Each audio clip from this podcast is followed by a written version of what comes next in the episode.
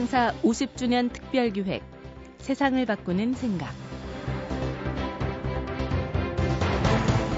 수많은 조각 작품과 천정 벽화 등으로 유명한 예술가 미켈란젤로 아시죠?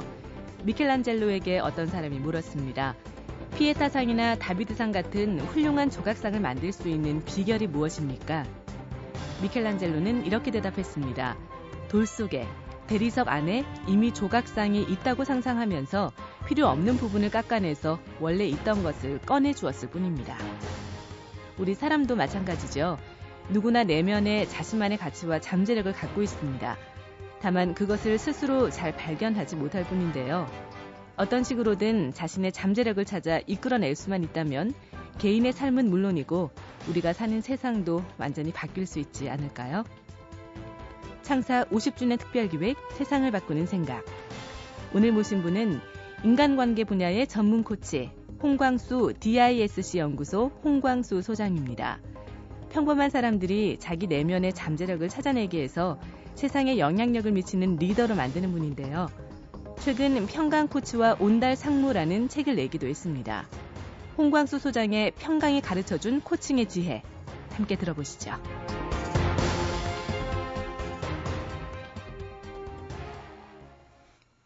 아, 안녕하세요. 홍광수 디스크 연구소의 홍광수 소장입니다. 만일 우리들이 아, 평범한 사람을 유능한 인재가 되도록 만들 수 있다면 아마 우리 사회는 어떻게 변화가 될까요? 저는 코칭을 전문으로 공부한 사람으로서 이 코칭이라고 하는 것에 대해서 오늘 잠깐 소개를 해드리고 싶습니다. 코칭은 교육이나 상담이나 또 심리, 의학, 철학, 또 뇌과학 이런 모든 것이 융합된 하나의 융합 학문이라고 볼 수가 있는데 최종적인 관심은 변화에 있는 것입니다. 변화. 10년을 똑같은 사람을 교육을 해도 변화되지 않는다면 그 교육은 잘못된 것이겠죠. 그래서 저도 오랜 세월을 이 사람의 변화에 대한 노력을 많이 하면서 이, 이 코칭을 접하면서 비로소 인간이 변화되는 것을 많이 경험하게 되었습니다.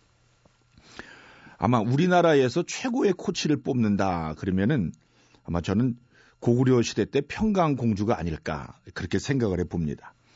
우리가 교육 그러면 신사임당을 얘기하지만 사실 코칭이라고 하면은 과거에 아마 이런 두드러진 인물을 몰랐기 때문에 아마 우리가 평강을 잘 모르겠지만 당시 사회에서 굉장히 소문난 이 바보라고 불렸던 그 온달이라고 하는 한 사람을 왕궁에서 쫓겨난 그 몸으로 온달에게 시집가서 결국은 그 무능하고 바보였던 사람을 일국의 아주 훌륭한 장수로 길러내고 또 그 장수가 된 온달은 국가가 큰 어려움에 처했을 때 자기 나라를 건져내는 아마 이런 훌륭한 국가의 동량으로 성장할 수 있었던 것도 결국은 이러한 한 사람을 길러내는 또 좋은 잠재력을 발견해서 어, 이 사람을 훌륭한 인물로 만들어가는 아마 이런 평강이라는 사람의 코칭 마인드에 이런 모든 비결이 달려 있지 않을까 이렇게 생각을 해봅니다.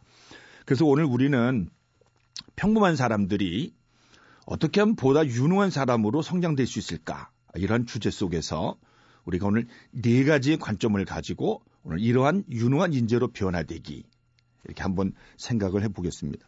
그 첫 번째는 우리가 이 코치의 마음이 중요한 것인데 이 코치의 마음은 예, 우리는 모든 사람은 모두가 동등한 인격이나 권리를 가지고 태어났을 뿐 아니라 그 사람 속에 어떤 능력과 무능함으로 이 사람을 평가하는 것이 아니고 또 잘생긴 것과 못생긴 것으로 사람 평가하는 것이 아니라 모든 사람은 독특한 자신만의 탁월성을 가지고 있다.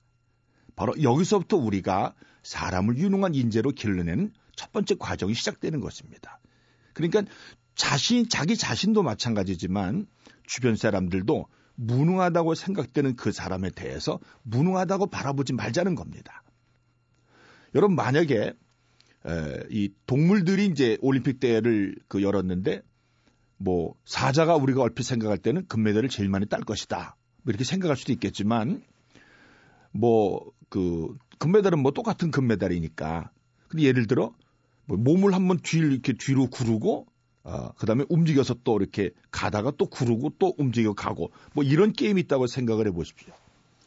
아마 이런 게임에는 우리가 저거 무슨 쓸데가 있는 저거 뭐 어디에 무슨 존재감 있나라고 생각하는 군뱅이 같은 것들이 반드시 그건 금메달 따게 돼 있습니다. 예, 군뱅이는 구르는 데가 전문이죠. 구르고 뒤로 가고 구르고 뒤로 가고. 아마 사자는 이런 걸 굉장히 못합니다. 뭐 사자가 따는 뭐 다른 동물 잡아먹고 어 뭐 금메달 따는 거나 뭐 뒤로 굴러서 뭐 이렇게 가서 금메달 따는 거나 메달 수는 똑같은 겁니다. 아마 그때 돼서는 국가와 모든 사람들이 군뱅이에 대한 엄청난 존중감을 갖겠죠. 야, 저렇게 군뱅이가 위대한 동물이었구나. 언제 알게 됐습니까? 그의 탁월성이 드러날 때 비로소 깨닫게 되는 거죠. 아마 평강도 이런 마음을 가졌을 겁니다. 저 사람도 어딘가 분명히 탁월성이 있을 거다.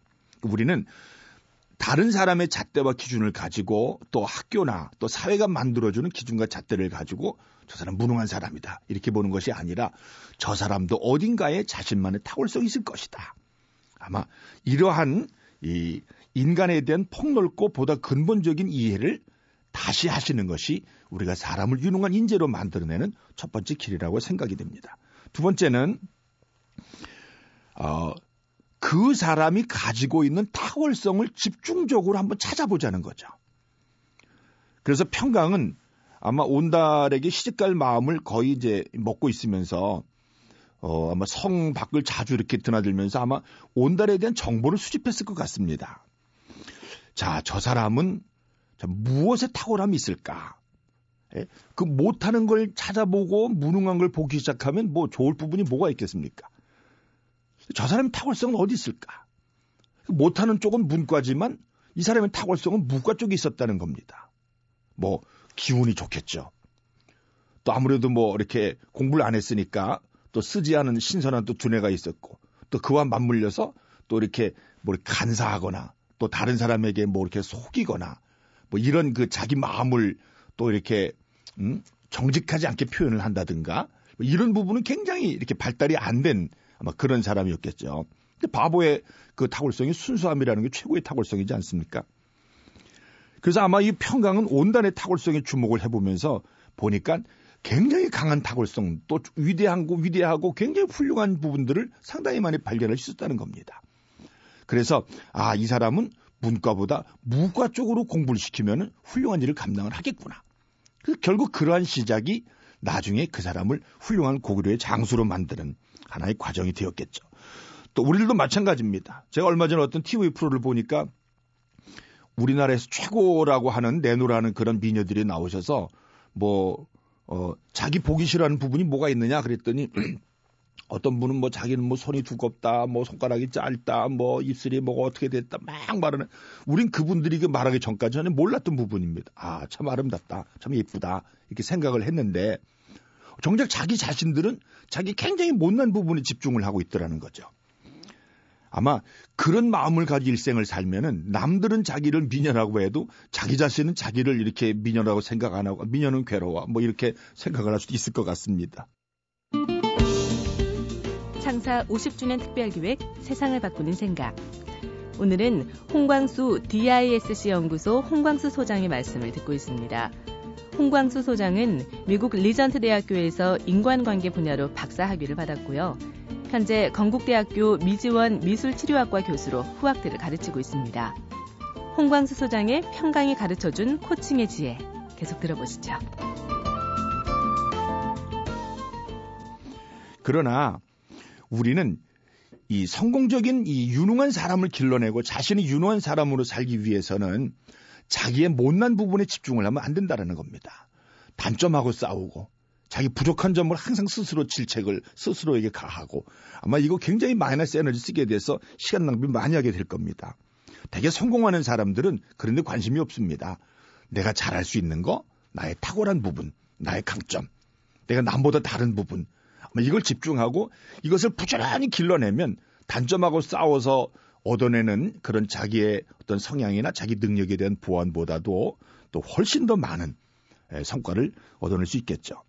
아마 이래서 이 평강과 온달도 마찬가지로 이렇게 이제 온달이 가지고 있던 그런 탁월성에 서로가 주목을 하는 아마 이런 결과를 우리가 볼 수 있겠죠. 그래서 세 번째로 어, 평강이 끝없이 이런 온달이 가지고 있던 그의 탁월성에 집중을 하고 그 발견해주고 하였지만 결국 문제는 어디에 있냐면은 주변 사람이 다 찾아줘도 자기 자신이 가지고 있는 스스로 자기에 대한 어떤 신뢰감의 회복. 아, 나는 진짜 할 수 있다. 난 얼마든지 가능하구나. 이런 자기 자신에 대한 긍정적인 마인드를 새롭게 가져보는 것. 아마 이것이 전환점에 있어서 굉장히 중요한 이런 포인트가 될 것 같습니다. 그러니까 여기에서는 자기에 대한 신뢰를 회복해야 된다는 거죠. 아, 이렇게 소중한 자원들을 내가 가지고 있었구나. 그래서 우선은 이, 이 사람들이 이렇게 유능한 사람으로 가기 위해서는 코치가 되는 분들이 또 주변의 가족이나 친구나 어떤 그 회사에서 상사들이나 먼저 해주셔야 될 게 한 가지가 있습니다. 바로 그것은 너는 할 수 있다. 뭐 너무나 쉽고 많은 이야기지만 가장 본질적인 이야기가 사람들이 이런 걸 안 해준다는 거죠. 너 같은 놈이 뭘 하느냐. 넌 항상 그래. 너 역시 그럴 줄 알았어. 언제나 넌 하는 일 보면 넌 이렇게 항상 결과가 나빠. 그러니까 이런 말을 한두 번 실수할 때마다 들었기 때문에 누구나 많은 사람들은 자기 자신에 대한 신뢰감을 회복하지 못하고 살아가고 있죠. 우리가 통계학자들의 심리 통계 부분이지만은 말에 의하면은 한 사람이 하루에 한 여섯 마디 정도의 이렇게 남으로부터 내가 어떤 나에 대한 평가를 듣는다. 아마 그럴 때 그 중에서 세 개 내지 네 개 정도만 칭찬과 인정에 관한 단어를 들어도 우리가 하루를 살아가는 엄청난 에너지가 나온다고 합니다. 그러니까 우리 자신들이 이렇게 좀 남으로부터 칭찬받을 때 얼마나 기분이 좋겠습니까? 저는 그 이렇게 중학교 1학년 때 굉장히 공부를 못했던 이런 학생이었는데 우리 영어 선생님이 굉장히 이쁜 여자 선생님이었었어요. 근데 이분이 뭐 옛날 우리 때 뭐 하도 애들이 많으니까는 무슨 뭐 이름을 불러서 뭐 누구 어, 뭐 일어나 책 읽어봐라 이렇게 안 하잖아요. 그냥 마치 사형수처럼 뭐 야 53번 일어나 책 읽어봐 그러면 우리 그냥 번호에서 일어나서 그냥 뭐 아무나 그냥 무작위 일어나서 이제 뭐 이렇게 책을 읽는데 제가 뭐 그 지금도 못생겼지만 옛날에 얼마나 험악하게 생겼는지 몰라요. 근데 뭐 어, 근데 뭐 I'm a boy, you are a girl 이거를 했어요. 그래서 선생님이 보더니 어머 너는 생긴 건 감자 같은데 목소리는 어떻게 이쁘니? 저는요 그때 그 말에 있어서 뭐 생긴 건 감자 같다. 뭐 이런 말은 귀에 들리지도 않았어요. 이쁜 선생님 날더러 어떻게는 목소리가 이쁘니. 그 칭찬 한마디에 그 다음 날에 영어에 미쳐버린 겁니다. 그래야 길거리를 지나가면서 아이 뭐 뭐 유아라고 이것만 하루 종일 하고 사는 거예요. 그러다가 버스 정장 놓쳐가지고 막 다른 데가 내리고 막 미쳐버린 거예요. 그 칭찬 한마디가 인생을 바꾼 겁니다. 그래서 그다음부터 계속 영어 공부를 하게 되는 거죠. 왜요? 또 그런 칭찬 받고 싶어서. 그러니까 이 온달이라고 하는 사람도 결국은 자기 컴플렉스를 극복할 수 있었던 이유가 평강이 보여주는 끝없는 자기에 대한 칭찬과 인정.